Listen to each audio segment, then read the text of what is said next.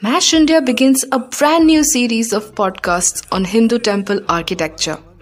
The first episode in the series is Temple as the Tirtha, manifesting a spiritual passage.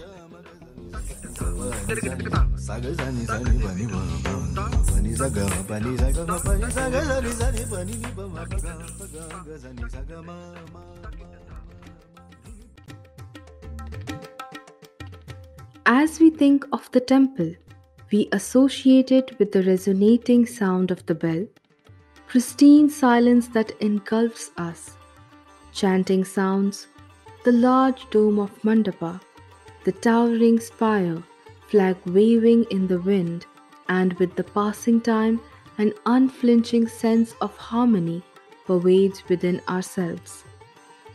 India, from the northern Himalayas to the southern shores, and from the western Ghats to the eastern way, is home to multifarious temples, whether it is just a holy niche within the bylanes of Varanasi or a large temple complex with gates called Gopurams in Tamil Nadu.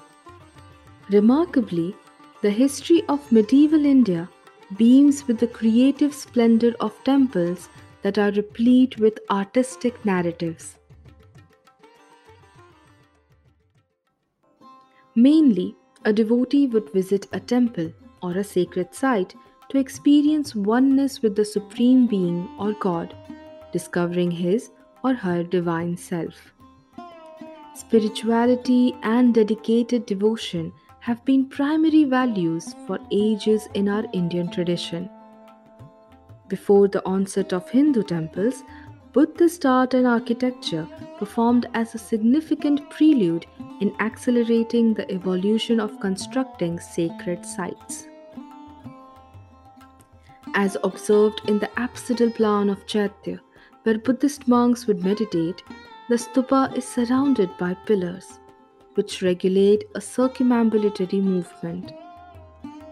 Isn't that somewhat similar to a Hindu temple?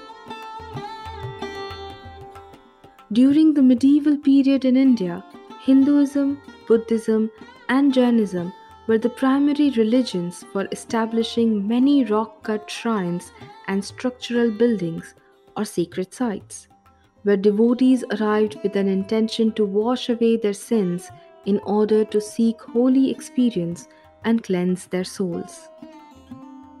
Brihat Samhita, an ancient Sanskrit encyclopedia which was written by Varahamihira around 5th to 6th century AD, elucidates the concept of a temple through the terminology of Tirtha or Kshetra. The word Tirtha rings several bells in conjunction with pilgrimage or yatra to a holy destination that devotees undertake for their spiritual resolutions.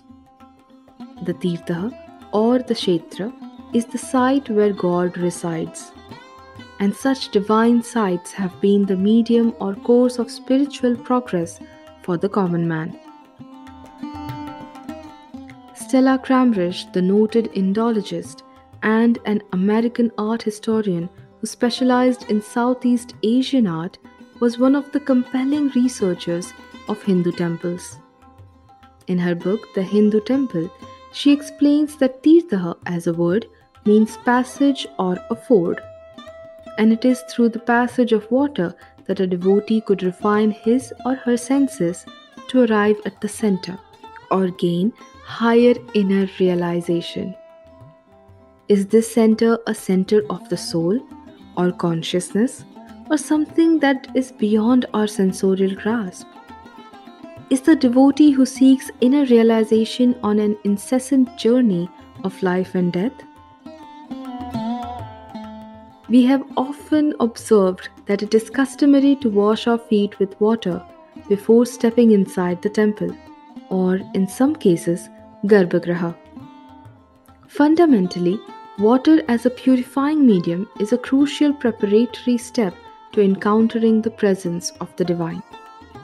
Moreover, it is a way to immerse oneself into the primal, unadulterated cognitive state. Vishnu Dharmottara Purana, an ancient textual source, remarks that a temple should always be built beside a water body like rivers, ponds, seas, or on mountains.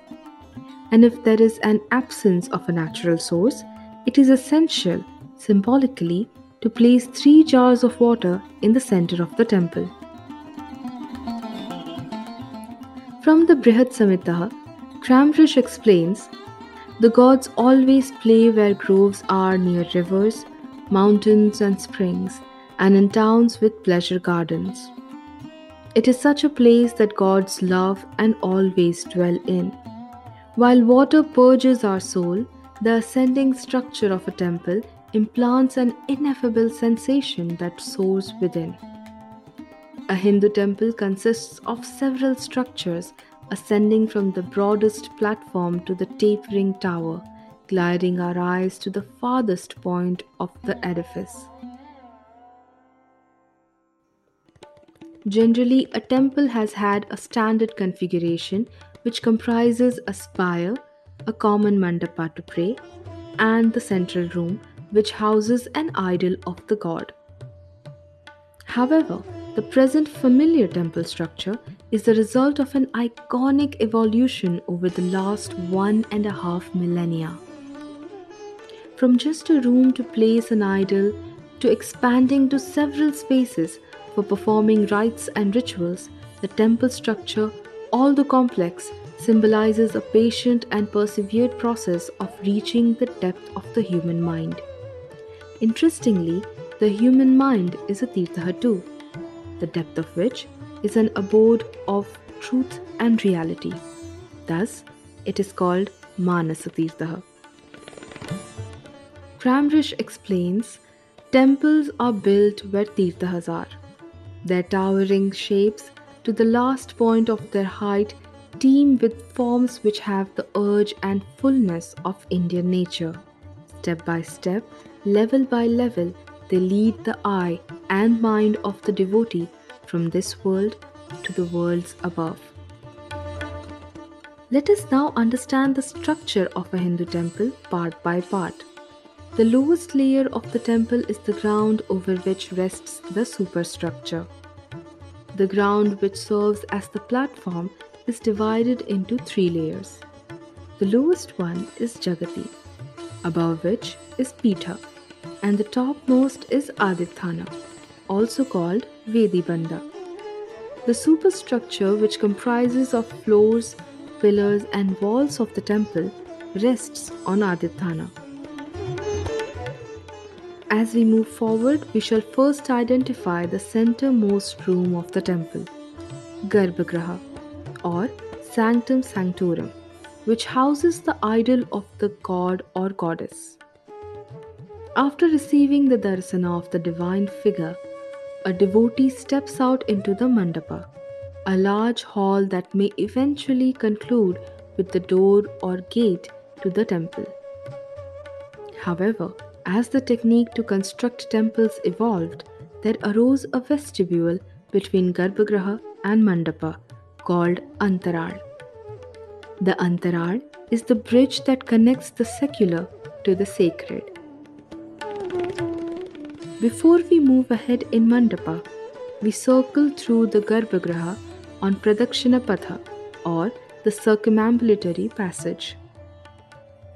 As the temples evolved, more mandapas were added. The Antaral leads to the first mandapa called Mahamandapa or Guda Mandapa, followed by a smaller mandapa known as Ardha Mandapa. The Ardha Mandapa then concludes with the door or dwar and staircase. Also, some temples possess yet another mandapa between Mahamandapa and Ardha Mandapa called Rang Mandapa where musical programs like bhajans, kirtan, etc., and dance are conducted. Having covered the rudimentary idea of the base and middle part of the temple structure, we shall now look at the shikhara, or the towering spire and its subdivisions. In some temples, there are multiple small shikharas on the surface of the spire, which are termed as Shranga Shikhara. The lower Shranga Shikharas are known as Karna or the corner Shringas, and the upper ones are Uru Shringas. The layer above Shringas appears in the form of a cogged wheel, which is called Amalaka, on top of which rests Kalasha. Notably, Kalasha is a symbolic presence of water, the passage through which a devotee experiences refined consciousness.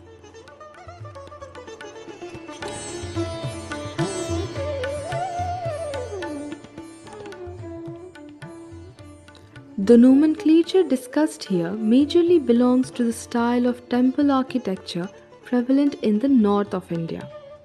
Although the southern style is similar, the terms, textual sources, and plan considerably vary.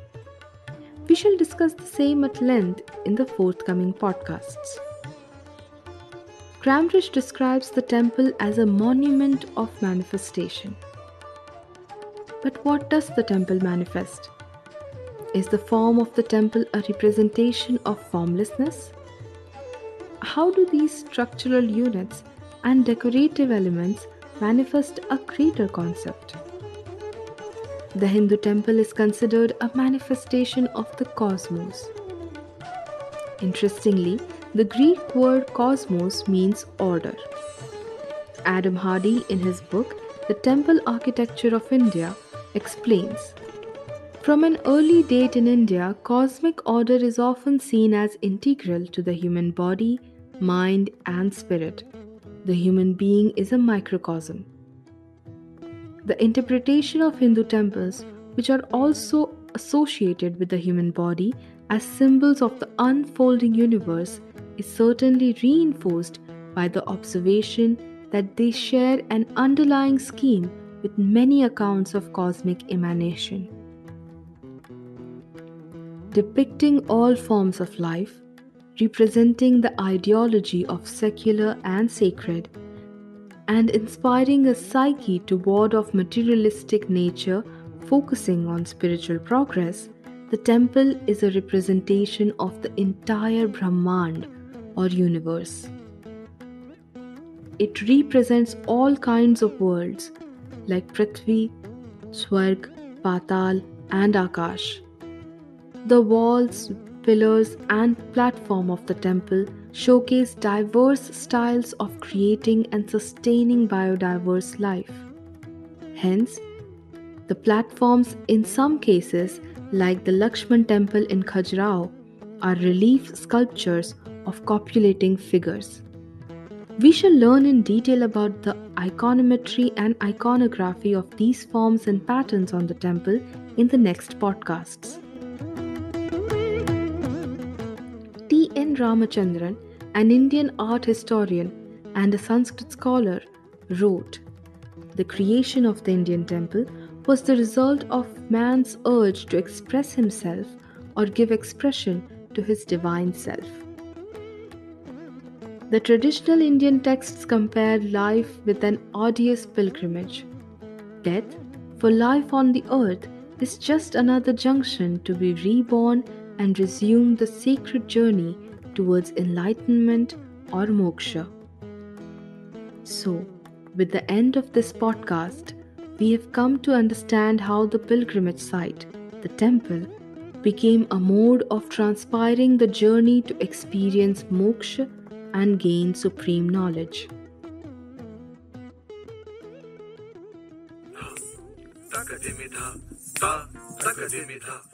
The next podcast shall exclusively elaborate on how the construction of a temple was executed through the ground plan called Vastu Purush Mandala. What changes in the ground plan led to the development as well as the evolution of the temple structure and complex? And why was a temple associated with a human form? In addition, it will highlight the major styles of temple architecture that were prevalent in medieval India. Stay tuned.